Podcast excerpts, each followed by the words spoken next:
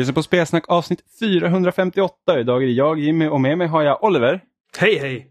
och Amanda. Goddagens. Goddagens, godkvällens, som vi brukar säga i den här podden, men nu är det inte kväll för vi spelar faktiskt in på morgonen. Som vi oftast gör. Jag vet, vi har switchat det. I våra ungdomsdagar, i våra rebelliska ungdomsår så spelade vi in väldigt sent, oftast. Hur sent? Eh, jag tror det, alltså ofta var det på kvällen, så 7-8 på kvällen kanske. Eh, jag och Robin vi spelade in någon podd där vi satt typ så klockan ett och spelade in. Eh, av någon anledning, jag kommer inte ihåg varför det blev så sent. Det var något som körde ihop sig så vi behövde tidigare lägga det, då kunde vi bara typ sent. När jag började spelsnack, då brukade vi spela in efter mitt pass på söndagar och då var det typ kvart över åtta. Ja. Jag tror det var bara för att vi skulle hinna spela så mycket som möjligt på söndagen. Eh, innan liksom Jag jobbade ju ofta många gånger på helgerna dessutom så att eh, av det skälet också. Men ofta brukar man känna sig att när vi jobbar liksom på vardagarna så känner man att då har man lördag och söndag att kunna hinna spela någonting. Eh, nu så är det typ bara lördagen som ligger riktigt bra till för att kunna liksom klämma in och trycka in ett spel eh, flera timmar. tänker jag. Det är därför måndagskvällen är så bra. Jo, jag vet, fast då är jag också måndag kväll. Man trött. Det är en bra reserv åtminstone. Ja, en bra reserv. Det är det, så är det. Eh, året börjar snart gå mot sitt slut så att vi har ju massa eh, aktiviteter på gång som vanligt. Vårt årets spelavsnitt släpps eh, innan jul och sen så är det spelmusikavsnittet som ska komma igång. och Sen har vi faktiskt eh, på lördag så har vi vår, liksom, vad ska man säga, eh, årskrönikestream om man säger så. så vi, har, vi streamar i tio timmar så har vi tio spel, eh, några av våra favoriter under året. Så att vi hoppas att ni eh, vill komma och titta på det eh, på vår Youtube-kanal. Så youtube.com spelsnackpodcast. Det är lugnt om ni inte ser hela streamen. Vi förlåter er. Ehm, Inte jag. Okej, inte Amanda. Men uh, titta, eh, titta in typ en kvart, en timme. if- Ifall ni, ifall ni inte har någonting bättre för er så, så är vi där. Och spelar lite Switch Sports och kanske lite God of War. Vi har inte bestämt exakt vilka spel vi ska spela än men det, det blir en liten eh, bra blandning av eh, multiplayer och eh, single player och eh, andra tokigheter. Bunkra upp med snask och läskeblask. Och sen så skaffar ni vuxenblöjor så är det klart sen. Tio timmar rakt av. Ja. Vi börjar klockan 12. Så att eh, ni Vi vet. ska, vi ska i alla fall ha snask och eh, läsk. Ja, det- faktiskt. Eh, så, det, Pepsi Max. så det blir kul och pizza kanske på det. Vä- vänta lite. Definitivt. Jag är pizzabudet. Ett ögonblick, vänta. Ah! Jag var bara tvungen att få, få den fisen ur mig. Så Ah, okej. kan vi fortsätta. Jag tänkte, att, jag tänkte att du kanske typ öppnade en, en, en eh, typ läskeburk eller någonting sånt. Du vet, spände musklerna för att du vet, få i dig lite dricka. Ja, Jag måste bara öppna den här läskeburken. Nej då. Men man ser det blir kul. Eh, men Amanda, du hade lite fråga till oss faktiskt. Det har jag. Eh, man började ju se de här Spotify Wrapped den här veckan. Det kom ju ganska så tidigt ändå, eh, ändå i år, liksom, tycker jag. Eller det kanske brukar komma Det så här brukar tidigt. komma så här tidigt. Det känns som att det är väldigt tidigt, liksom Ja. första veckan så här i typ. december. Xbox eh, årskrönika som de brukar ha. Jag vet inte om de hade förra året men tidigare i alla fall så brukar den liksom bara räkna till sista oktober och man bara men du fattas ju två månader. Speciellt när november brukar vara så hektiskt. Det är då man liksom ofta spelar, alltså då släpps det så många storspel så att det liksom påverkar Mm. statistiken så att säga. Ja, hur som haver, det fick mig i alla fall att tänka på lite grann för att min största kategori är tydligen datorspelsmusik. Det låter väldigt stramt, men eh, det är i alla fall det jag lyssnar mest på tydligen på Spotify. Och eh, då tänkte jag fråga er, vilka tre spelmusikslåtar från det gångna året har ni lyssnat på mest? Där hörde ni Ja, tydligen där, Jimmys. där, där var min rap som gick igång. Eh, jag har liksom ingen topplista på vilka spellåtar. Jag har en topplista för mina topplåtar för 2022 där jag ser spelmusik men jag vet inte vilken ordning de kommer i. Det kommer i den ordningen de står. Ja, okej. Då, då måste jag i, komma med en följdfråga. Alltså om det är licensierad musik som jag har lyssnat på för att det kommer från det spelet, får det räknas? Det antar jag. Ja, okej, då så. Så det behöver inte vara originalspelmusik för det spelet utan det kan även vara så att det här musiken kom från det här spelet som vi har köpt in så då går det också bra, eller? Tycker du att det känns pinsamt så kan du naturligtvis välja originalmusiken. Du, min, min mest låt, äh, lyssnade låt i år är Overpass Graffiti med Ed Sheeran. Jag har inget att skämmas för när det kommer till spellåtarna. Vad har hänt Jimmy? Nej men det var ju så här, vi, för att, eh, när vi tränar så hör man ju låt på gymmet och då var det en låt där jag var så här, vem fan är det här? Och jag liksom säga, för jag tyckte ändå låten var rätt så bra, så här, liksom lite annorlunda. Och så såg jag att det var Ed Sheeran och jag var så här, jag vet vem Ed Sheeran är. Jag har aldrig hört musik från Ed Sheeran, eller jag har hört musik från Ed Sheeran, jag har inte vetat om att det är Ed Sheeran. Och han ser inte ut att göra den musik han gör. Så jag var typ helt mind-blown över att Ed Sheeran gör den musiken han gör. Och inte, jag tänkte så här, ja, men han ser ut att vara en typ svår singer-songwriter typ, som har blivit poppis. Men han gör ju liksom allt möjligt. Jag tänker typ på Lego House och uh, I See Fire när jag tänker på Ed Sheeran. I See Fire var min, och jag antar mångas introduktion. Um, för att, Hobbiten? Uh, ja. Det är typ det enda bra med den filmen. Var låten Väldigt bra låt faktiskt. Ja. Den är det är även bra. Overpass Graffiti som jag har lyssnat på mycket det här året. um, jag och Jenny såg honom live när han spelade på Ullevi. Var typ fullsatt. Och han hade inga liksom background singers, han hade inga eh, liksom extra musiker med sig. Det var bara han och en akustisk gitarr och jag bara jävlar. Men jag säger det, det är den auran han utstrålar och sen lyssnar man på hans musik och så bara det är inte alls det han spelar. Typ. Uh, han, han rappar i vissa låtar, han, han har alltså typ väldigt så här poppiga um, hits som typ Shape of You. Alltså han är en låtskrivare och uh, jag för mig att Shape of You var en sån låt som han skrev för någon annan men sen så behöll han den. Ja, uh, men jag tänker lite så här, alltså, när jag tänker Ed Sheeran liksom, så tänker jag lite mer så här åt Damien Rice-hållet som jag också brukar lyssna på. Mm, som ja, också är singer-songwriter, men han är ju liksom, det är inte den musiken som man hör. Han har sån musik också, alltså nu låter det som att jag är värsta Ed Sheeran-experten. Vi får min... lära oss massor om oss idag, Oliver, och Bo, min, när det kommer till Ed Sheeran. Min fru är helt besatt av Ed Sheeran så att jag hör honom typ varje dag. Uh, och jag menar, det är inte min, liksom, min typ av musik. Jag lyssnar ju mest på, på hårdrock men, men han är en bra låtskrivare. Alltså. Han, han, eh, jag, jag har respekt för honom. Ja, men jag tycker att han gör, jag tycker att han gör eh, bra musik. Men alltså, om man bara tittar typ på min så här, Spotify Rap, topp tre låtar. Så, så här, först Overpass Graffiti, sen är det I am the Antichrist to you av Kishibashi och sen kommer Dr. Eleven av Dan Romer. Så att, eh, det är en, Den är med på min topp fem också. Ja, och sen, här, sen kommer Billie Eilish och sen The Grassroots och sen kommer en låt av Kent och ja, det är lite allt möjligt. Och jag gillar inte ens Kent, så att, men eh, den låten är bra som jag lyssnar på. Men okej, nu, nu tog jag uh, över Amandas fråga här. Du kan ju besvara min fråga till att börja med. Ja, men precis. Men om jag tittar liksom på mina topp tre spellåtar som jag eh, har lyssnat på i år så är det nummer ett är det Furo av Fardust som kommer från Olly Olly World och det var därför jag frågade om jag fick ta licensierad musik för den är inte originalskriven för, eh, för, för det spelet. Ja, ja, men det är liksom inte typ Britney Spears. Nej, nej, nej. Det är inte så att jag bara, jag spelar jättemycket Rockband 2 så att eh, Ace of Spades är liksom... eh, nej, nej, men precis. Utan den har jag ju liksom hört genom det spelet. Eh, sen scrollar man längre ner i listan så kommer Giant Panda med Hello World. Eh, som också egentligen är en licensierad eh, musik från eh, Els Heartbreak. Kommer det, den eh, låten ifrån och det är ju så här. De svenska artisterna som ofta är med i en typ av svenska indiespel dyker upp lite här och var. Eh, så det är liksom typ som ett nätverk egentligen. Eh, och jag tror att Hello World har även låtar som typ är med i Hotline med 1 och 2 och lite sånt. Men, men det är det jag får från, den, eh, från det spelet. Eh, och den, den är typ alltid med på min lista eh, varje år. Och sen den tredje så är det Connected Yours Forever från Tetris Effect. Och den är faktiskt skriven för Tetris så att, eh, det, det är okej. Okay. Oliver? Jag, jag har ingen spelmusik på min Wrapped. Um, min toppartist var Opeth, precis som förra året. Uh, jag... Ingen Ed Sheeran Oliver, jag är lite besviken.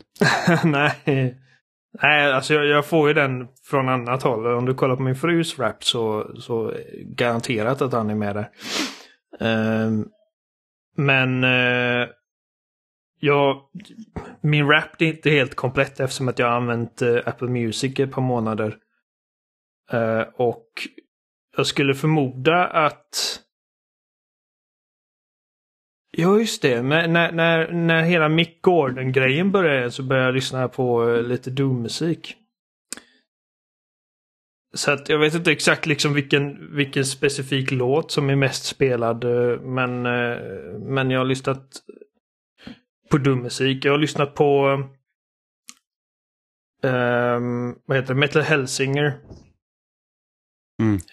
Det är soundtracket. Och det är alltså det är ju metalmusik men det är ju faktiskt skrivet för spelet så det får eh, eh, det får gälla. Och eh, sen God of War Ragnarok Mm. släpptes så har jag faktiskt lyssnat rätt mycket på det. Jag tycker att det är ett väldigt bra soundtrack. Blood upon the Snow är nog uppe där. Ehm, Jag ser nu att den senaste låten jag har lyssnat på på Spotify heter Rid mig som en dalahäst av Rasmus Gossi och Fröken Snusk.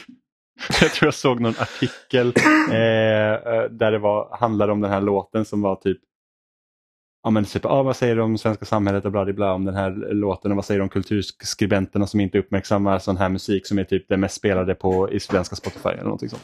Ah, ja, men eh, apropå det, ingenting. Fröken Eh, Snusk. Fröken Snuske. Rid mig som en dalahäst. Ja, det låter ju rimligt.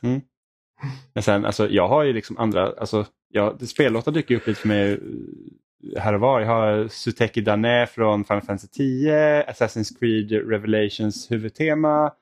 Eh, sen har jag Dead Man's Gun från Red Dead Redemption. Mm, den är bra. Sen Play and Go av Hudson Mohaki från eh, eh, vad heter det? Eh, Watch Dogs 2. Eh, också licensierad dock, men det är därför jag känner igen den. Ah, ja, men det, nu, nu derailar jag. Men Amanda, vad har du då? Min absolut mest spelade låt i år är Auroras Theme från Child of Light. Väldigt bra. Child of Light är ju verkligen ökänt för att ha kanonfin musik skrivet av eh, Cœur de Pirate.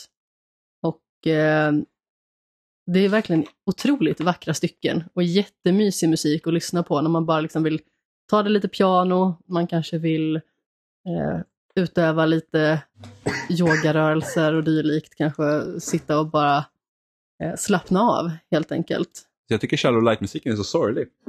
Ja, men den är ju otroligt vacker. Jag gillar sorglig musik. Jag, jag gillar att lyssna på sorglig musik. Jo, jag vet. Mm. Men det, ja, den, ja, jo. Och sedan så har vi nummer två som är Dearly Beloved från Kingdom Hearts. I en eh, form av eh, annan version av eh, någon som heter Taylor Davis. Jag tror att det är en fiolbaserad version. Ja, vad roligt, du sa det precis som du vet, de, de nämner um, I deltagare Dance. i Let's Dance. Jag sa, så har vi Dearly Beloved i en tango. Man bara okej, det är bra Jag Amanda. såg det också. Ja, det var jättekul. Jag vill säga, alltså, säger man Dearly Beloved eller Dearly- Dearly Beloved? För jag har för mig att man säger... Eh, alltså, man, man, ofta när man hör den... Eh, eh, vad ska man säga? De orden så är det typ så här på film när de ska gifta sig eller någonting och så brukar de väl säga typ vad är det Dearly Beloved? Man kanske uttalar hela ordet. Jag har faktiskt ingen aning. Eh, beloved. Kanske.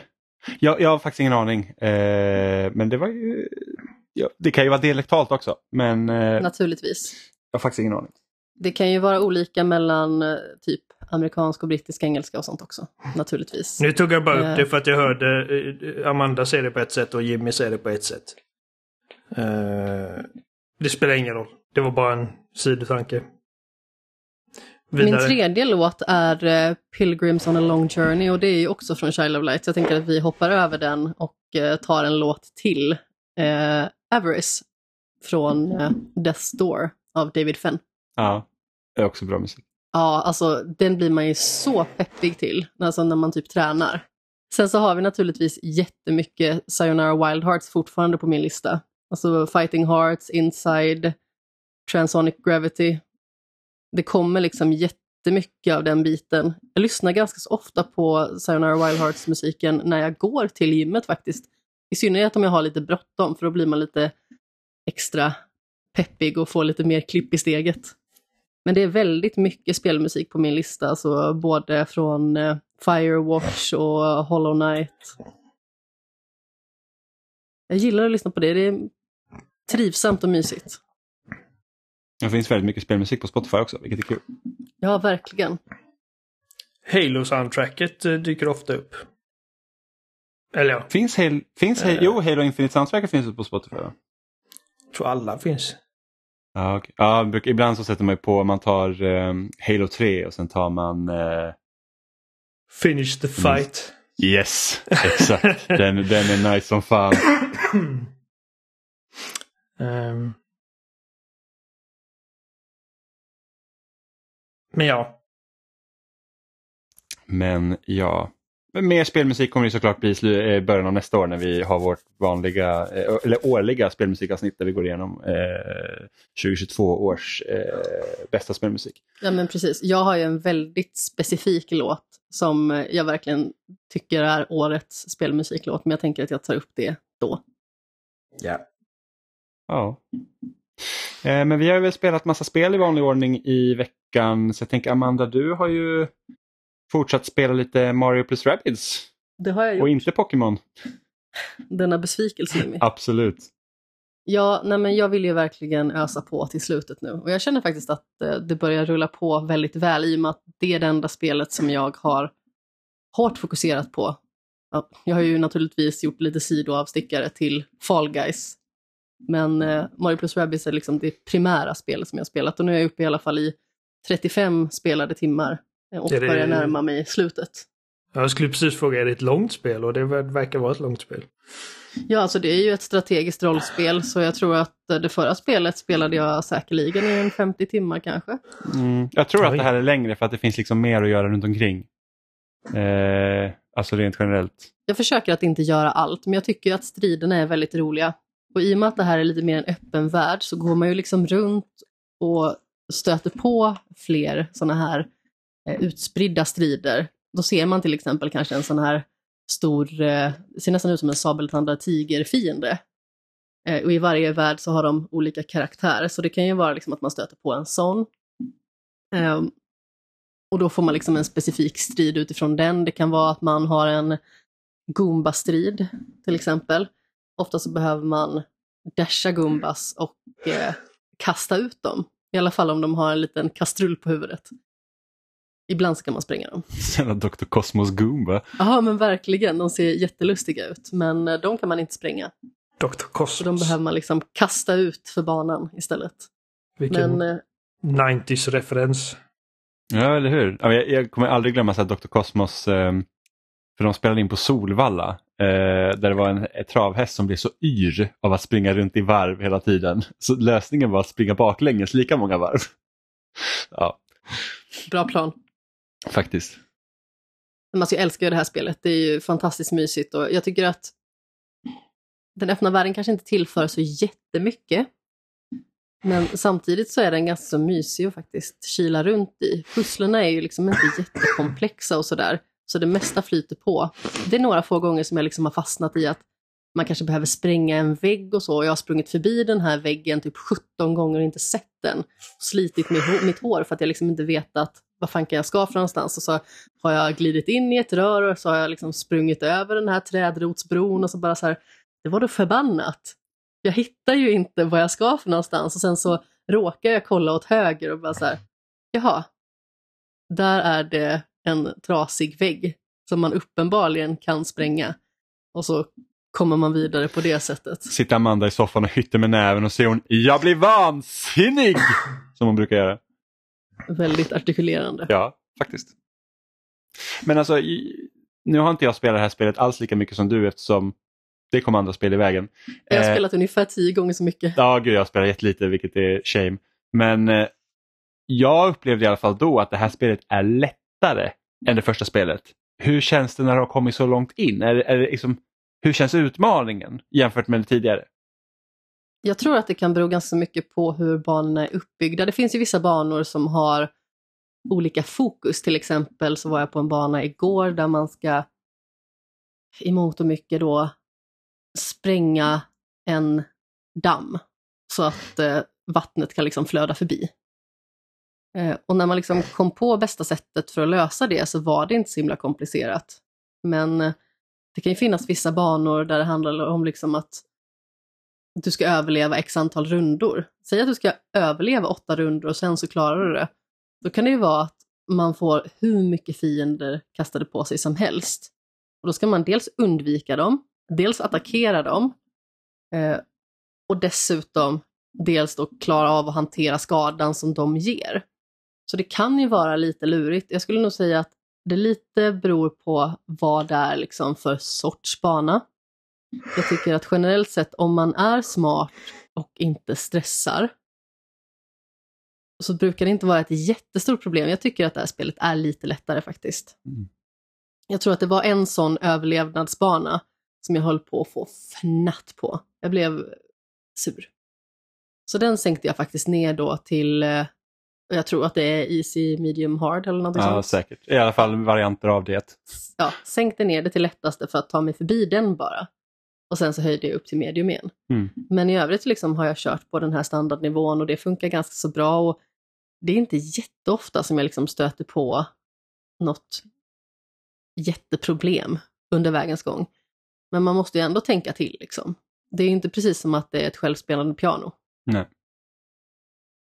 Men jag älskar det här spelet, det är underbart och eh, det är ju definitivt ett av årets bästa spel. Och det gläder mig väldigt mycket att det levde upp till förväntningarna i och med att det faktiskt är ganska så olikt det första spelet. Striderna känns ju igen. Även att de ju har utvecklats lite grann och man har mycket mer frihet i dem. Och Det uppskattar jag jättemycket. Mm. För där känner man liksom att man kan vara ännu mer kreativ i sina lösningar.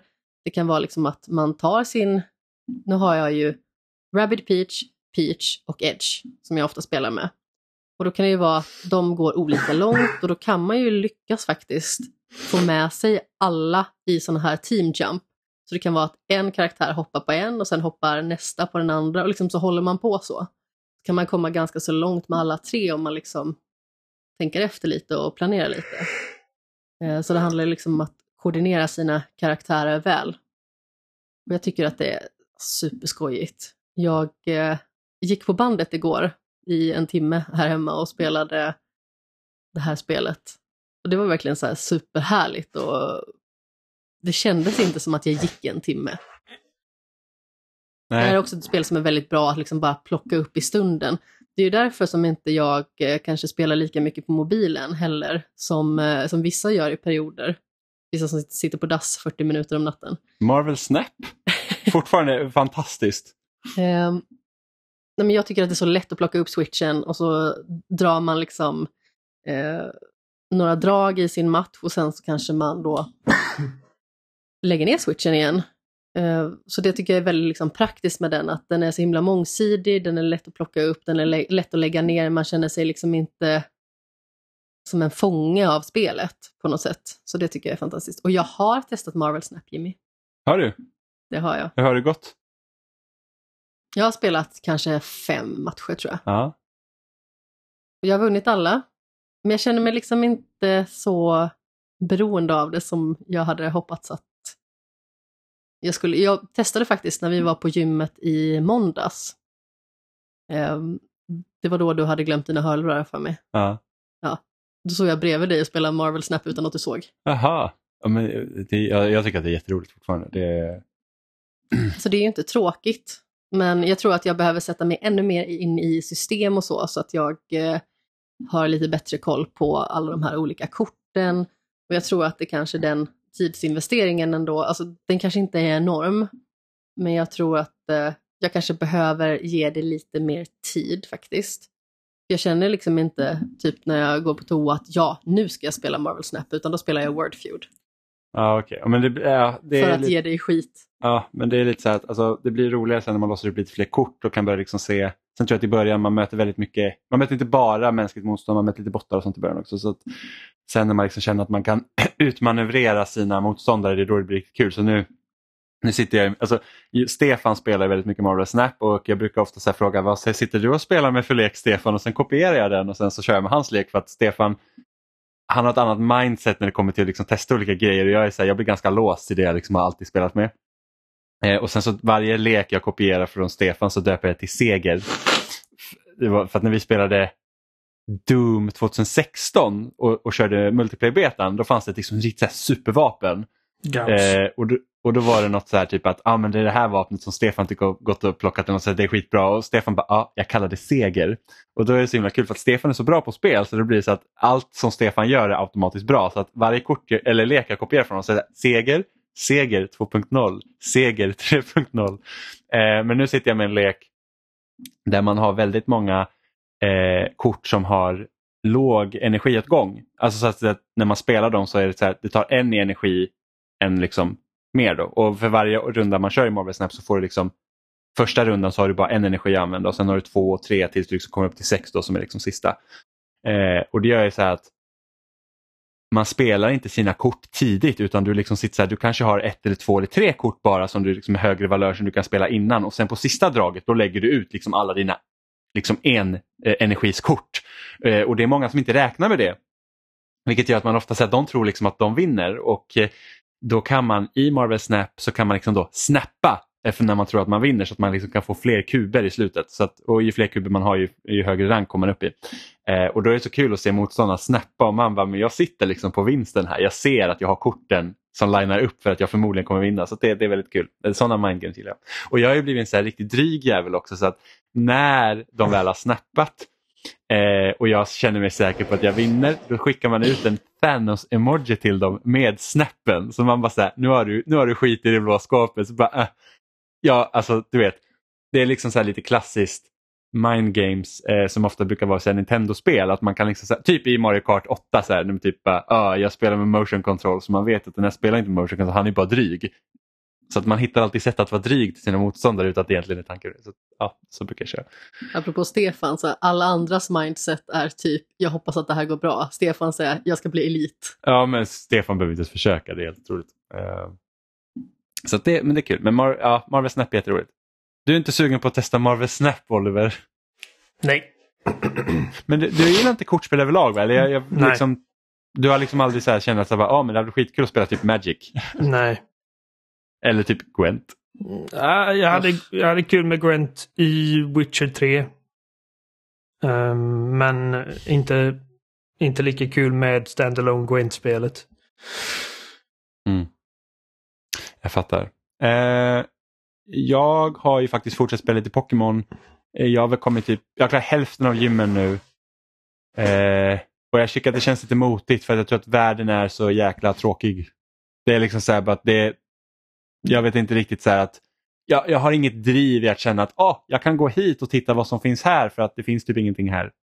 Det är verkligen liksom så här, det finns inga, typ inga grottor att gå igenom. Det är typ en så här underjordisk gång som kommer ut på andra sidan. Det är så här, bara, ah, okej, okay, nu gick jag här igenom, såg massa Pokémon som typ spanar en meter framför mig för att spelet är så tekniskt undermåligt att det är liksom inte ens kul.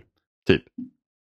Vilket är synd för att det, jag tror att det är, de har någonting eh, liksom hade det varit bättre så hade det liksom funnits någonting här. Men jag känner liksom så här, den känslan av upptäckande finns liksom inte riktigt. Vilket jag tycker är tråkigt. Har det roligare med Scarlett än Marcus? Alltså Arcus var ju en sån himla liksom det var, det var ett helt annat mindset i det spelet till liksom hur man fångar Pokémon, hur man möter Pokémon. Eh, mot att det här är liksom mer klassiskt egentligen. Eh, men jag känner att det här är lite bättre.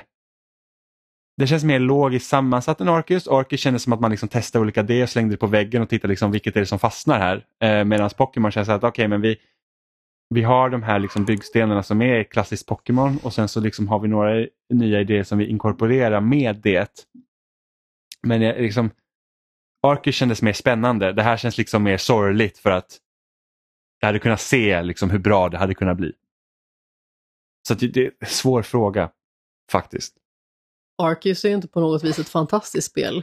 Men jag tyckte ändå att det blev ganska så tillfredsställande att liksom bara kila runt i den här världen och samla massa Pokémon. Ja, jo, men det blev det. Men liksom, jag, jag tror att man, alltså, världen hade behövt vara mycket mer intressant. Det liksom behövs, typ, jag kommer ihåg i Pokémon Röd, när man gick in i första grottan och det var liksom, eh, typ ett virvar av liksom, gångar och, och det var liksom små pussel och sånt. Det var liksom så att, visst, det kanske inte är roligast att möta typ 500 subats, men det är ändå så att oj, vart kommer vi ut och vad kommer vi hitta här? Medan här, liksom, att, här var en gång. Det är liksom inget mer intressant här. Liksom. Det, eller typ, jag hade ju önskat liksom, man tittar typ på Monster Hunter och tittar liksom, hur, hur är det att jaga monster i Monster Hunter och liksom, hur är den kartan liksom, uppbyggd där man är. Här är det liksom så att oj, jag såg typ en Ivy, visst den ville jag ju fånga men det var liksom inte så att jag behövde inte göra något speciellt för att kunna fånga en Ivy utan den bara spanade liksom framför ögonen på mig och så bara okej, okay, låt oss försöka ta den här. Så det, ja, det, är, det är svårt. Jag vet liksom inte hur man hade fixat det. hur man liksom, alltså, man märker liksom att det är så många spel som man tittar kollar på Breath of the Wild. Liksom, hur kan man göra en öppen värld och få den liksom rolig att utforska? Liksom Sonic Frontiers har ju tydligt liksom tagit inspiration därifrån och även liksom det här Pokémon har också tagit tydligt inspiration därifrån. Men liksom, det känns inte som att systemen som finns i spelet liksom räcker till för att det ska kännas kul att upptäcka.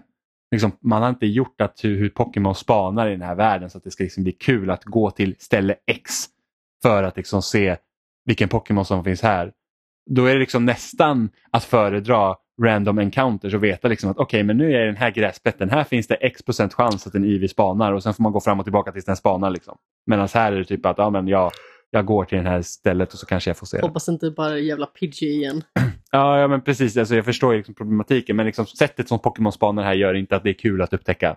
Det är liksom bara så här, man bara mm, Liksom, speciellt inte när man liksom springer och har bråttom och helt plötsligt så spanar en liten jävel framför en så kommer man in i stil. Man bara, jag vill absolut inte möta den här nu men spelet är för tekniskt dåligt så att jag inte kan undvika det. Så det är liksom sådana grejer.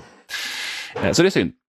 Eh, men jag har faktiskt spelat ett annat spel. Eh, Somerville passade jag faktiskt på att spela. Som är, som är en av eh, Playdead-grundarnas nya studio, alltså samma studio som då uh, utvecklade Inside och Limbo innan det. Så de gjorde en ny studio, eller ja, den här personen gjorde en ny studio som heter Jumpship och så Summerville är deras första spel och det är ju i liksom samma stuk som Inside och Limbo. Eh, skulle jag säga, så att det är liksom ingen tvekan om vart de här eh, utvecklarna liksom har tagit inspiration ifrån. Eh, och det är det man egentligen får uppleva i det här spelet, att det är liksom en alien-invasion.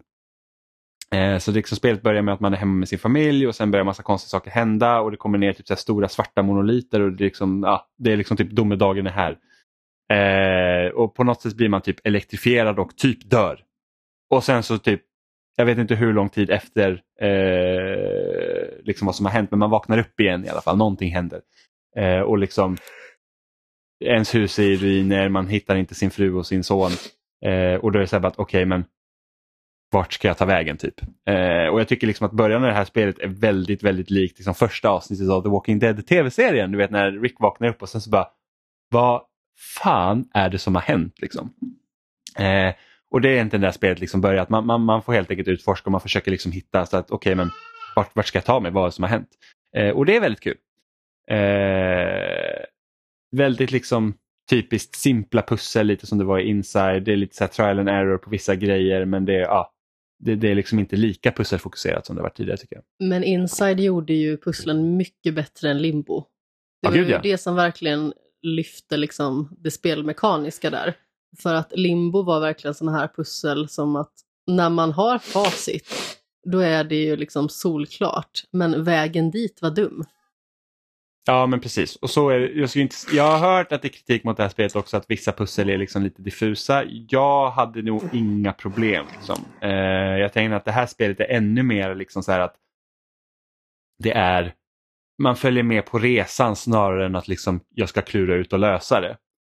Eh, sen tycker jag ju liksom att inramningen i Inside var mycket bättre. Jag tycker Inside är ett sånt spel liksom att jag vet inte riktigt hur man hade gjort Inside bättre. Liksom att det känns som ett perfekt spel, precis typ som Journey det här är inte riktigt lika samma sak. Eh, det här har ju mer tydligare narrativ det vill berätta. Eh, men det fallerar lite mot slutet att det är liksom lite så här okej okay, men det är nästan lite så här det blir typ lite så här superhjältekänsla över det av någon anledning och jag är så här att ah, det hade gärna fått liksom hålla sig lite på the down low och sen så typ i slutet så har man också typ det finns fem olika slut i spelet och sen har du typ ett val du ska göra i slutet. Och det, och det är väldigt diffust över vad liksom som... Jag vet inte ens hur jag hade kunnat lista ut hur jag hade fått triggat liksom ett av sluten. Det är så här bara, vad, vad var det jag egentligen gjorde här som gjorde att jag fick slut X N, slut Y?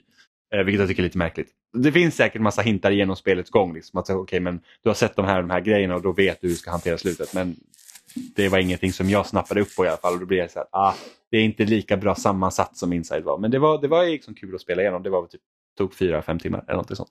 klara. Rent estetiskt så ser det ju väldigt spännande ut. Alltså jag får, förutom naturligtvis Inside och Limbo, av förklarliga skäl, får jag lite så här Deadlight, lite Oxenfree, lite Kentucky Route Zero-vibbar. Ja men precis, och jag skulle säga att det kontrollerar väldigt likt som liksom, eh, Kentucky Route Zero. För det är inte ett spel som är satt liksom ett helt 2D som både Limbo och Inside var utan det är liksom en det, du är liksom på en 3D-plats men du har liksom inte, du har inte kameran snett bakom liksom, karaktären utan du, det är mer som liksom Kentucky Route Zero att du har lite olika kameravinklar och du liksom kanske ser snett uppifrån ibland och så kanske du ser lite annorlunda från ibland. Så att det, det hanteras lite så också. Eh, och det gör ju att det kan kännas lite klumpigt att kontrollera ibland för att djupseendet är ju inte jättebra alla gånger när man liksom är så pass långt ifrån. Jag känner mig lite taskig mot min kollega som inte har Xbox eller PC. Eh, den här kollegan gillar verkligen Limbo Inside och det är typ ett av favoritspelen, eh, Inside, har jag för mig. Eh, och så sa jag liksom till att men snart kommer ju Somerville. Och det är ju eh, någon som liksom har hoppat av Playdead, eh, Playdead och eh, startat en ny studio och har skapat det här spelet. Eh, och sen så visade det sig att eh, det fanns ingen plattform att spela det på. Eh, så nu eh, är vi nog inte vänner längre. Jag skulle Alltså jag har ju svårt att säga att det här inte ska komma till Playstation. Det kommer förmodligen komma snart, men det var, det var ganska så roligt för det var liksom så här, ja, nej, jag känner mig, känner mig besviken.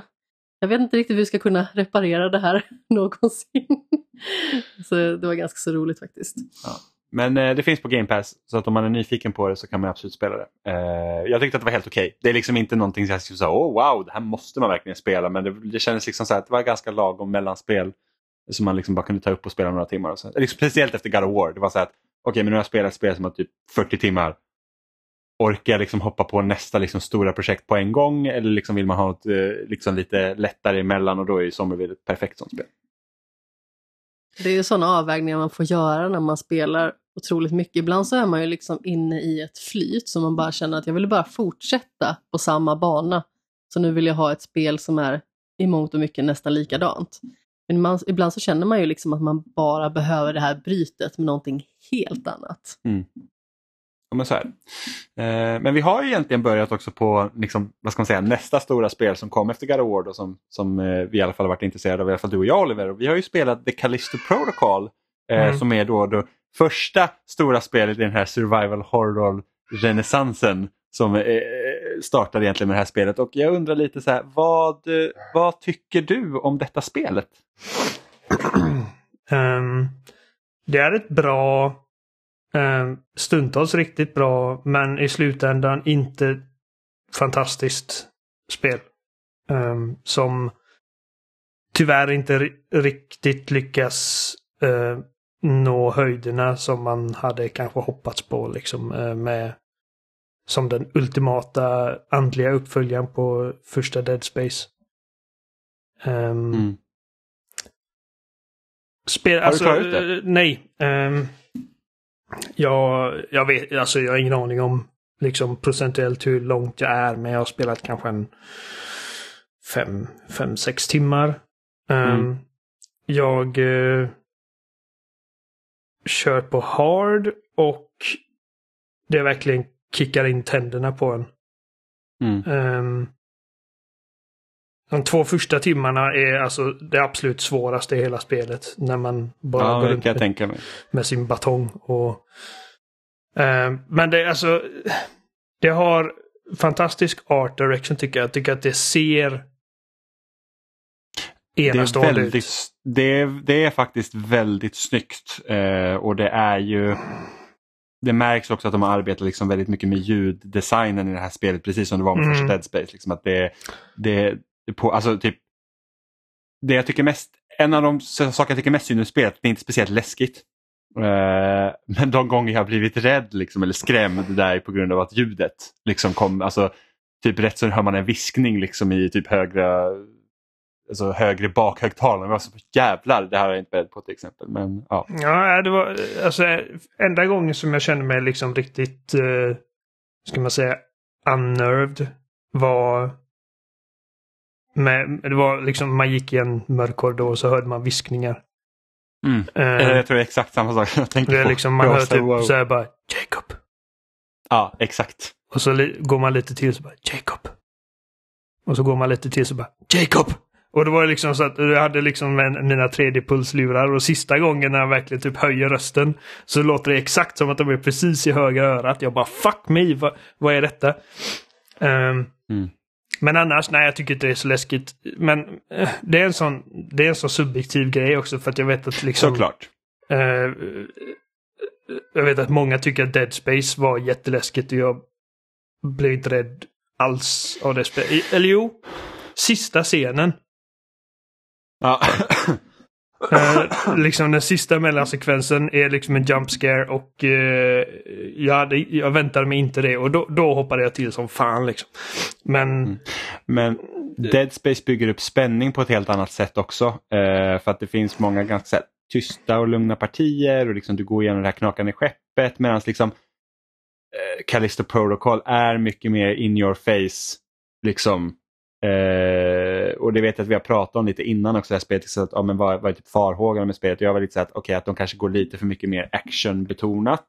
Liksom så här, lite mer Dead Space 2 än Dead Space 1. Och jag känner att det här spelet ligger väl någonstans mitt emellan kanske. Mm. Jag tycker att Necromorphsen är eh, förmodligen läskigare än vad Biophage-fienden är. Och jag tror att för mig handlar det mycket om hur, hur de låter. Ehm, Mm. för att Necromorphsen, liksom, de spanar. När de spanar in i liksom din combat arena. Eller ja, vart det nu än det är du befinner dig. Så kommer de snabbt. Eh, de bara dyker upp från en ventil eller någonting. Det gör de i och för sig i det här spelet också. Men, men Necromorphsen verkligen skriker på dig. Liksom. Ja. Uh, Biofagerna, de, de... De gör ju ljud också, men det är liksom lite mer så här typiska zombie-ljud. Medan Ja. uh, Necromorphsen är liksom bara och jag bara Man blir liksom... Ja, eller Eh. typ de här, eh, de som går typ med den här typ sprängpuppan dragandes. Ja. Wow! ja, det är skitäckligt verkligen. När jag spelade Dead Space höll jag ju på att skita knäck varje gång jag skulle gå runt ett hörn. Ja, jag var också skiträdd för Dead Space, men det var också en av typ, jag hade inte spelat så mycket skräckspel eh, när jag spelade första Dead Space. Och, då, och det är såklart, man blir ju mer, alltså, idag, jag, jag, alltså jag blir väldigt, det är inte mycket jag blir rädd för när jag spelar idag. För att jag är liksom, man känner sig så pass van. Liksom. Men har- Dead Space man 1 har- var ju så att man visste inte riktigt vad man skulle vänt, förvänta sig. Med tiden så lär man sig liksom alla de här tropesen som de här grejerna använder sig av för att skrämma dig. Och eh, Callisto Protocol har inte gjort någonting liksom utöver det vanliga känner jag. De använder Nej. liksom the tried and true methods. Ja, det De typ slänger en fiende på här. dig liksom efter att du Ja. precis gått in i en dörr eller... Ja, eller typ öppnar en låda och så hoppar ut en liten snikel på dig. Typ. Ja. Eh, jag tror att ehm. som sagt viskningarna det, det liksom fick det att liksom eh, resa sig lite hår. Eh, och sen var det också en annan scen som man har sett i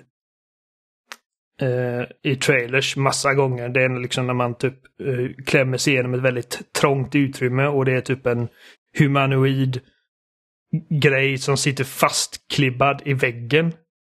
Ja, och, och, så och ögat bara... ögat öppnar sig.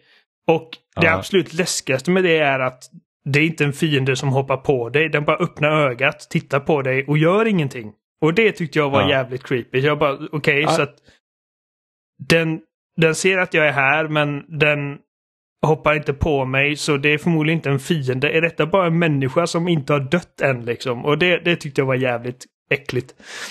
Ja, jag nästan önskar mig att det var lite mer sånt, liksom att lite mer tryckande skräckatmosfär Mm. eh, atmosfär än vad det faktiskt är. Jag har Eh, hört alltså väldigt olika. Jag, jag, hör, jag vet att eh, John Lenneman på eh, Eurogamer slash Digital Foundry tycker att det är jättebra. Medan jag har hört andra som tycker att det är liksom extremt, liksom en extrema besvikelser. Och jag är lite mitt emellan för att jag har trevligt med det. Och det, det är ju liksom min typ av genre. Jag älskar liksom survival horror-spel av den här typen. Um, jag... Eh, jag tycker att striderna när man väl kommer in i liksom groovet och när man inte bara har sin batong. Um, så tycker jag att de, de är rätt kul. Det, det känns köttigt när man slår en, en fiende liksom i skallen med sin elbatong. Och de flyger runt tillfredsställande. Det har liksom en, ett skönt um, tryck och en skön tyngd till sig. Um, jag tror att det som skadar det här spelet absolut mest är bristen på grejer att göra utanför strider. Um, för att det finns... Det finns egentligen inga pussel. Nej, ofta är det så att du behöver den här koden så du ska bara gå till det här stället och hämta typ det från ett lik. Ja, du, och ja, sen är det det. och då, du behöver inte ens skriva in någon kod eller någonting. Det, det är bara att du, du ska hitta liksom den här personens eh, chip som sitter liksom i nacken. Och eh, så att det är liksom, okej, okay, här är en låst dörr, jag kommer inte in. Så går du till det rum eller den liksom korridor som är intill och så vet du att till slut i slutet av den här korridoren kommer du hitta rätt chip. Och så går du tillbaka och så är den här dörren öppen. Um, och det finns liksom dörrar som behöver fungerande, vad heter det på svenska? Fuse? Batter, batteris, äh, battericeller typ. Ja. Um, ja och, och, det, och den tycker jag är ganska, alltså den idén att liksom ta battericeller, liksom så att oh, men vi, stänger, vi släcker ner den här delen av rummet för att vi behöver ha någon annanstans, liksom hade ju väldigt mycket kunnat liksom bygga upp den här skräckkänslan. Och just mm. att du kan också ha med battericeller som du bara plockar på dig, som du sen har till ett senare ställe. Eh, så att man kan göra vissa pussel, typ, ja, pussel då, snabbare. Eh, för jag har liksom tagit så här, ja, men jag, bara, jag tar med den här battericellen och så har jag den på mig så är jag liksom klar. Men det behöver du inte göra för att det finns ju liksom tillräckligt med battericeller till det stället du faktiskt är på också. Mm. Så att mm. ibland har jag liksom så att oj jag behöver en battericell till den här dörren, ja, men jag bara stoppar in den här som jag plockar på mig långt tidigare. Och det batteriet du behöver finns nästan alltid i samma rum. Ja, uh, och, precis. Så, det, så det, det är liksom, mycket... du går till en panel, tar ut den och sätter den i den andra panelen och så går du vidare. Så att alltså, det, det är liksom gränsfall på om man ens kan kalla det pussel. Ja, uh, exakt. Och Utöver det så som sagt det finns ingenting. Du, du, du, har liksom paneler du ska trycka på. Det finns audiologs du, du kan lyssna på men de audiologgarna ger dig ingen information som, som hjälper dig på något sätt utan det är mest liksom för worldbuilding och grejer. Mm. Uh, tyvärr så kan man inte liksom fortsätta gå och utforska medan man lyssnar utan man måste stå liksom i sitt lilla interface och lyssna vilket förstör tempot lite. Um, det, ja, men äh, det, det, det är väldigt liksom half-baked eller liksom undercooked känner jag när det kommer till allt utanför striderna. För att du har dina liksom combat arenas, du går in och du dödar dina necromorphs, eller säga biophages. Eh, och eh, det finns liksom, alltså striderna som sagt, jag vet att folk har eh, uttryckt frustrationer över dem. Jag, jag känner att de... Det kan vara lite janky ibland. Men, men, men det som verkligen håller tillbaka spelet för mig är som sagt vad som händer utanför striderna. Det är liksom... Det känns som att man nästan rör sig mellan combat encounters. Uh, Snarare än att det är combat encounters som um, bryter upp liksom vad du egentligen ska göra. För att, för att i Dead Space det, det, här spelet liksom förtydligar också på, på ett liksom helt nytt sätt liksom vad, vad Dead Space gjorde så bra. Um, som att Isaac var en engineer och hans objektiv ser nästan alltid liksom att någonting behöver lagas eller någonting behöver fixas eller ordnas. Det är liksom olika problem som du måste hitta lösningar på. Och det är liksom, det är ganska standard pusseldesign i Dead Space, men det är ingenting som verkligen är särskilt unikt för just det spelet. Men, men just det här med pussel och survival horror går verkligen hand i hand. För ifall man tar ut pussellösning eh, liksom, lösning och sånt i Resident Evil-spelen, vad har du då? Bara liksom ja, en, en, ganska trist zombie-shooter. Um, ja, och sen var det också i Dead Space var det så här också att målet var ju alltid att fly. Men du behövde liksom att leta dig längre och längre in i det här skeppet för att du behövde fixa vissa grejer för att kunna fly. Medan här är typ bara så här, ja, man hänger mest på. Så att, Det är liksom ja. så att ja, men vi, vi, vi, vi, du måste gå typ dit. Och man bara, ja okej. Och sen ja, så att, ibland glömmer jag till och med bort vad objektivet är. Det är typ, just det, jag skulle typ göra något. eh, menar, men- de delar som jag minns bäst med Dead Space är eh, sådana man behöver liksom skjuta ut radioaktivt material ut i rymden för att det liksom ställer till det eh, på skeppet. Eller när man eh, skulle laga den här liksom typ stora radioantennen. Man behövde byta ut de trasiga parabolerna till, till fungerande och sätta dem i ett liksom så att de, de är som en circuit board som man måste laga. Um, och med de här liksom eh, pusselorienterade grejerna. Uh, och det finns inget sånt i Callisto. Um, men som sagt, alltså jag, jag tycker ändå att det, det, det är ett välgjort spel och på ett tekniskt plan så är det, det, det är ett av de snyggaste Unreal Engine-spelen jag sett. Um, som sagt, jag älskar art direction, jag älskar hur allting, hur allting i världen ser ut, jag älskar hur miljöerna ser ut. Även om det saknar lite miljövariation känner jag. Um, särskilt de första inledande typ 3-4 timmarna så kände jag okej nu, nu börjar jag liksom att jag nu börjar jag se någonting annat än bara det här liksom det brinnande fängelset. Ehm, och det var också en grej med Dead Space, liksom att visst allting utspelar sig på det här skeppet i i USG Shimura men varje liksom sektion av det hade ett väldigt tydligt syfte och kändes liksom distinkta. Så liksom The Medical Wing såg inte ut som Engineering och det såg inte ut som liksom de living quarters där det fanns Mm. liksom växtlighet och Men jag minns att Dead Space fick även kritik för att det såg för samma samma ut. Ja, men det, det håller inte jag med om. Alltså, Nej, alltså så här, jag, jag hade inget problem med att, att, att hur Dead Space-miljöerna såg ut för att jag tyckte att jag bara att det här är ett skepp, liksom, det kommer inte se radikalt eh, annorlunda ut. Jag tyckte Nej. om den enhetligheten men det var ju också någonting som Dead Space 2 de liksom då fixade för att det var betydligt större variation i Dead Space 2 och det var direkt Mm. liksom svar på Dead Space 1-kritiken. Ja. Eh, och det gör att jag inte heller har jättestort problem heller över hur Callisto Protocol ser ut.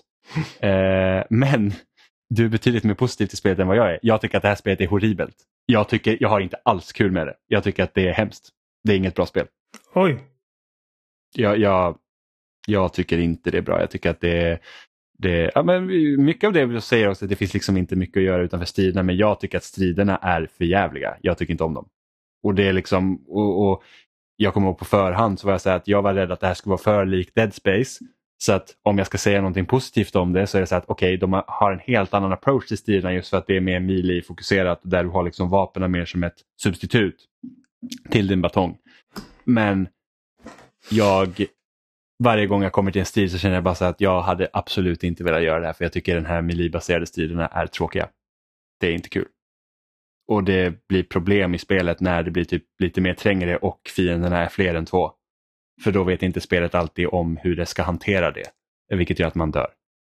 Och det blir liksom, man bara ugh. Och så är det dåliga checkpoints och så måste man göra om en del. Och så bara blech. Jag tycker att det är hemskt. Ja, det, det, ja, det har varit... Checkpoints kunde definitivt varit lite mer...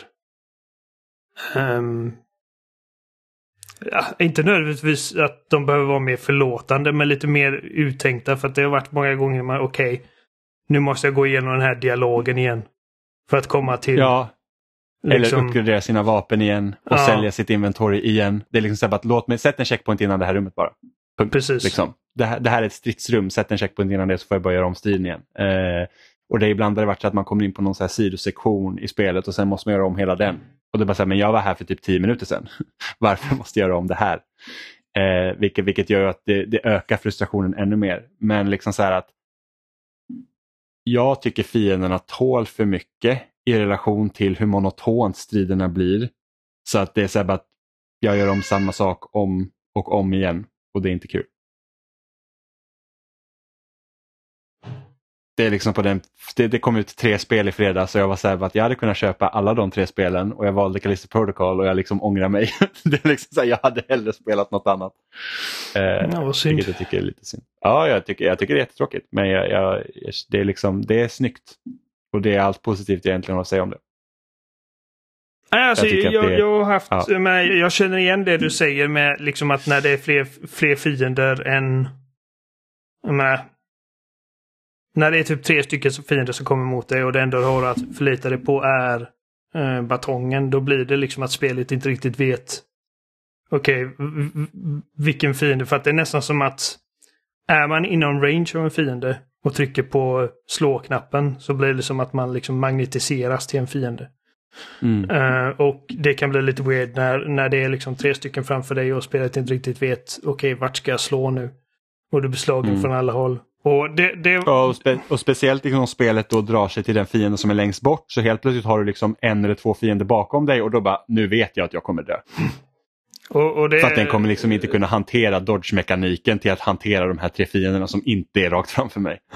Det fann jag frustrerande i början av spelet. eh, för att allting dödade dig på typ två- två slag. Och eh, man hade bara liksom den här typ eh, stål eller kofoten eller vad det är man har i början. Men jag kände att så fort, så fort man fick eh, lite skjutvapen och sin grip så kunde man göra betydligt mer. Det var, liksom, det var ett ställe eh, man, när man ska till liksom Eh, de kallar det shoe, alltså solid... Vad kallar de på, på svenska liksom? Eh, Ja, solitary, isoleringscellerna. isoleringscellerna, Mm. precis.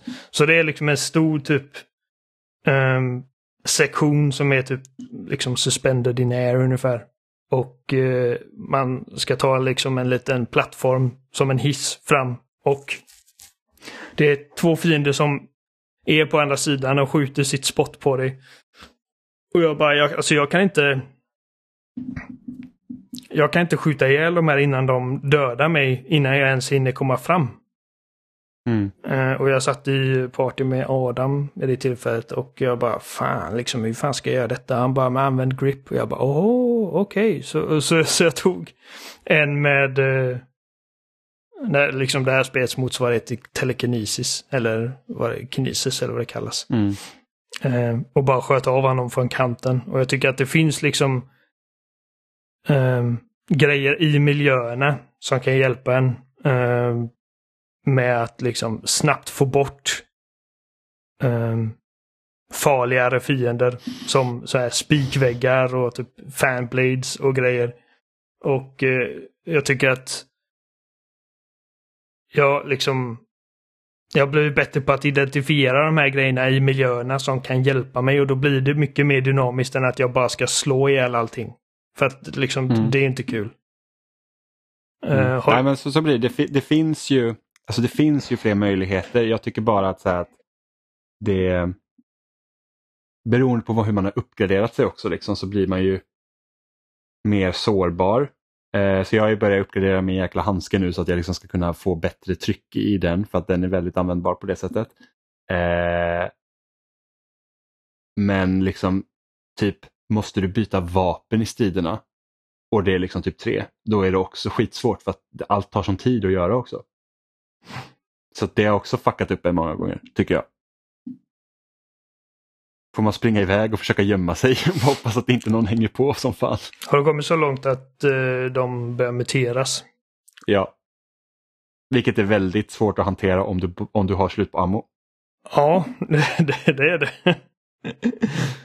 Och då är det så här att okej, men då måste jag se till att jag sparar ammo för att jag vet inte om de här fienderna kommer mutera sig när jag börjar slå på dem.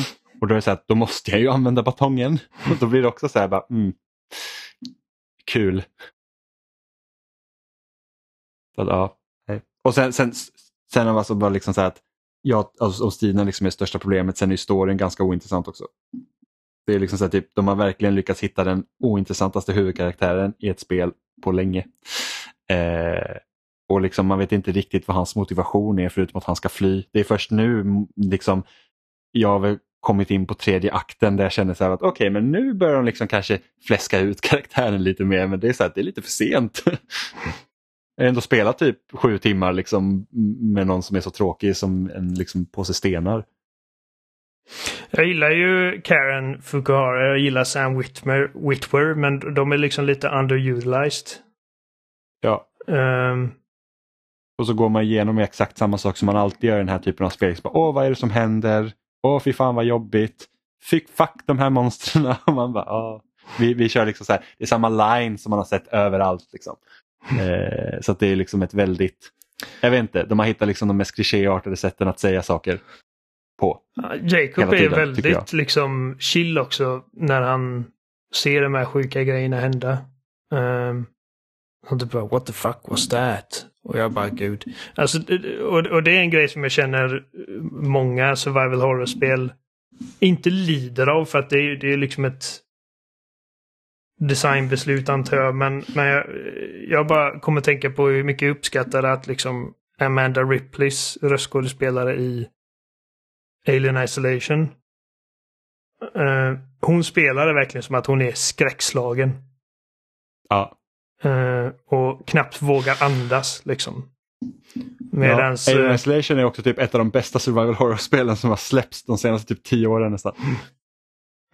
Medan karaktärer som Jacob och även Isaac och, och liksom Resident Evil-karaktärerna, de liksom tar det mesta med en klackspark. Ja, men glöm, dock, glöm dock inte Ethan i Resident Evil 8 som bara what the fuck och man bara du har varit med i ett helt spel om det här. Det här är inte förvånande för dig. Jag tror, mitt, Liksom. jag tror mitt favoritögonblick med Ethan är i första, eller ja, första spelet, Resident Evil 7. När man tror att man har dödat Marguerite och inser att man behöver hennes lykta. Och hoppar ner i hålet hon ligger i och så kommer liksom en typ tre meter lång arm som tar den där och hon kryper iväg som en spindel och hon bara What the fuck? Well that's special. och jag bara, hade jag sett det så hade jag fan liksom skitit knäck och bara, alltså, all, bara tagit livet av mig. Jag, jag tycker Ja men då är det verkligen så här, den här jäkla hagelbössan ser väldigt inbjudande ut just nu. Ja, precis. Det är så här, jag vill inte vara med om det här. Hela äckliga typ eh, så här, alltså bondkärringen som har typ muterats till en stor jävla spindel som kryper på alla fyra och liksom va, åh, aldrig li- uh. Well that's special. Ja. Ehm, Eller när han hugger av sin jävla hand i Resident Evil 8 och sen så bara, ah, men låt oss hälla lite typ Azorsprit på den här och sätta ihop den igen. Och man bara, mm, this is normal. han har en del, men alltså det är också, Resident Evil antar jag att liksom, det är en del av charmen också. Liksom eh, de här typ dumma eh, dialogerna och liksom ehm, bara outrageous reaktioner på saker och ting. Ja. Ethan hade ett par ro- roliga grejer i Resident Evil 8. Typ som Why is everyone dying of me? liksom. Ja. Ehm, Ja.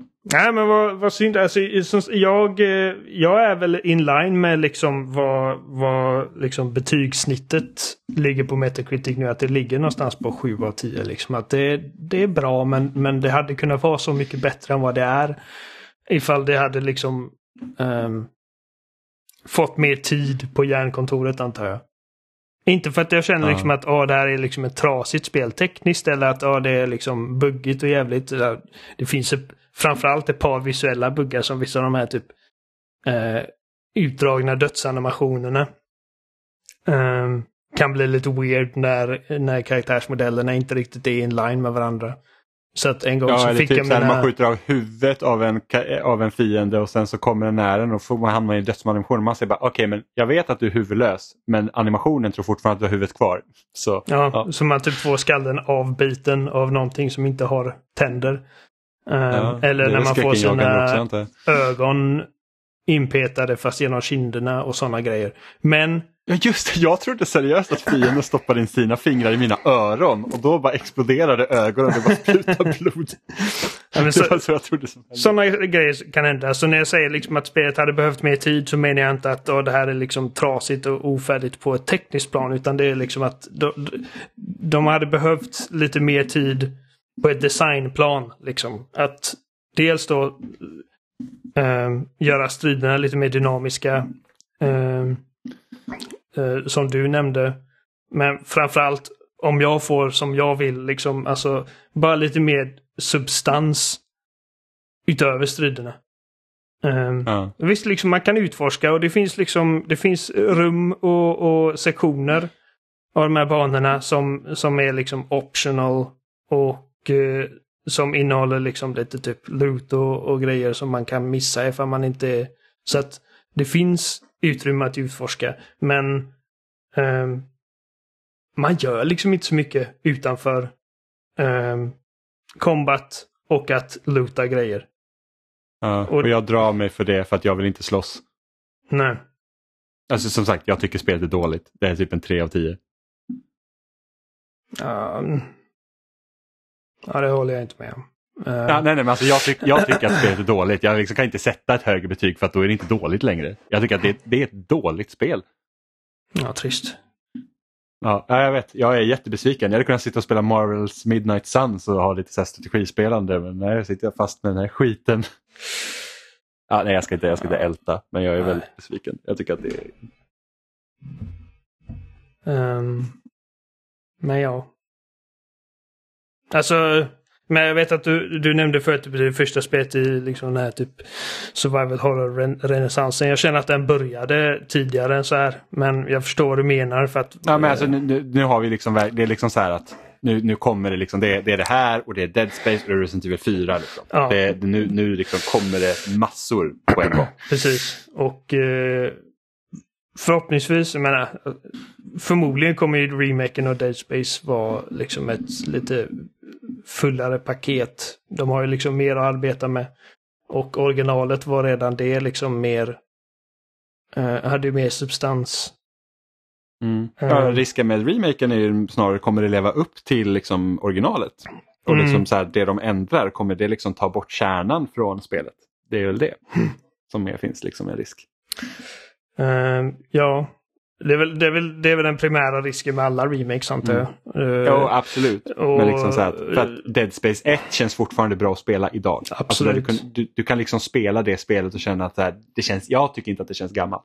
Eh, Jag skulle liksom säga att det är typ en, en, en av de mest onödiga remakes som, som har gjorts. Men nu finns Last of Us. så att det är inte längre det mest onödiga. Och, eh, och baserat på vad vi sett så tycker jag att det, det ser väldigt... eh, det ser inte ut som att det bara är exakt samma spel igen med liksom finare texturer och grejer. Utan Ja, nej, nej, nej, de har ju lagt till, de har lagt till story och eh, Isaac pratar i spelet och du kan liksom Mm. utforska Ishimura från en punkt till en annan utan liksom typ laddningstider medan ettan är egentligen uppdelad i banor per kapitel. Då. Precis, så att det är mer interconnected och jag gillar när de pratar om liksom hur man kan typ använda liksom eh, resurser.